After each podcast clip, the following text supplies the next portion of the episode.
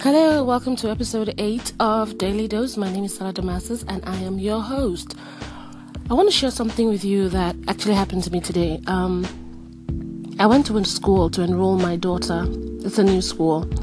And um, when I got there at the office, the lady who was supposed to be enrolling people and helping out with placements and classes and all of that, and looking through the records, she seemed a bit. Um, uh, how do I put it? She was very loud today. She was yelling. She was upset. She was snapping at parents. She was she was giving orders. She was just very distraught. She was all over the place.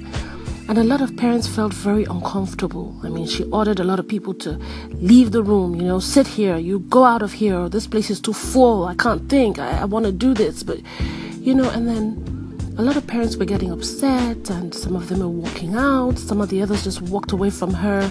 They wanted somebody else to attend to them. They went and sat down and all of that. But i got very angry. I'm going to be honest. I almost walked out of the room but i was determined. I wanted to do something and i wanted to achieve it. I didn't want to leave. But i also looked at her and i, I noticed that there was something that was wrong way beyond what she was saying. I was i knew. I felt it. And then I decided to use a tool that I teach people, you know, which is looking out for nonverbal cues. I was looking at her body language and it made me realize that she was going through something that was way more than what she was doing at the moment. There was something it, it, internally wrong with her. There was something that was triggering all of that negativity because she was giving off a lot of negative energy. And as opposed to what other parents did, I decided to stand, observe, and be patient. I was just patient. I stood there and I was smiling at her. She would do whatever she wanted to do. She would yell. She would come back. She would see me there. I would not say a word. I just stood there and I waited. And then she looked at me and she smiled back because I was smiling. And then she couldn't help but smile back and said, Okay, have I attended to you? And I said, No, you haven't. She says, Okay, I'm sorry. I, I, there's really so much going on in my head right now. I'm having issues with my kids at home, having issues with, with my business, having issues with the school here, and, and the pressure is too much. There are too many people in front of me. I'm just under so much pressure. And I said, It's okay. I understand. I'll wait. When you're ready, you can look through my documents. But whatever you need me to do, just let me know and I'll do it. But I'll wait. And I smiled. And she looked at me and said, Oh, thank you for a change. Somebody understands that, you know, I need a break too. I'm human. I'm like, yeah, I get it. It's fine.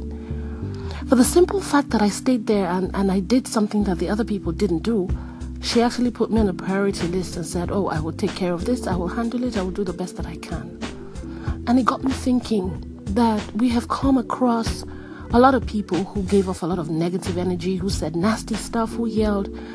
And the first thing that comes to our mind is to immediately yell back or say something nasty back or get upset or walk away, you know, or react in a negative way just to just to oppose the person or, or to defend ourselves or whatever it is. We, re, we repay negativity with negativity.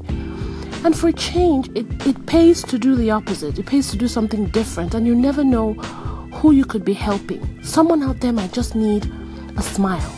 They might just need you to say, it's okay, I understand. Or don't worry, everything will be alright. Or whatever you need me to help you do, I can help you. You know, there are so many things that are bugging thousands and millions of people, but we just don't know. We all have to learn to look out for the nonverbal cues, the body language, know that there's something deeper that's wrong with this person, which goes way beyond what he or she is saying. So we always have an opportunity to respond differently, to take a second, to listen, not just hear the words they're saying or, or how they're saying it, but to look at their, their, their movements, look at their posture, their gestures, everything, and try to understand that whatever it is that's making, that's triggering all of this could be something that can be, you know, solved with, with simplicity, with a simple smile, or you're doing a great job, you know. Just keep keep keep going. You'll be alright. You know?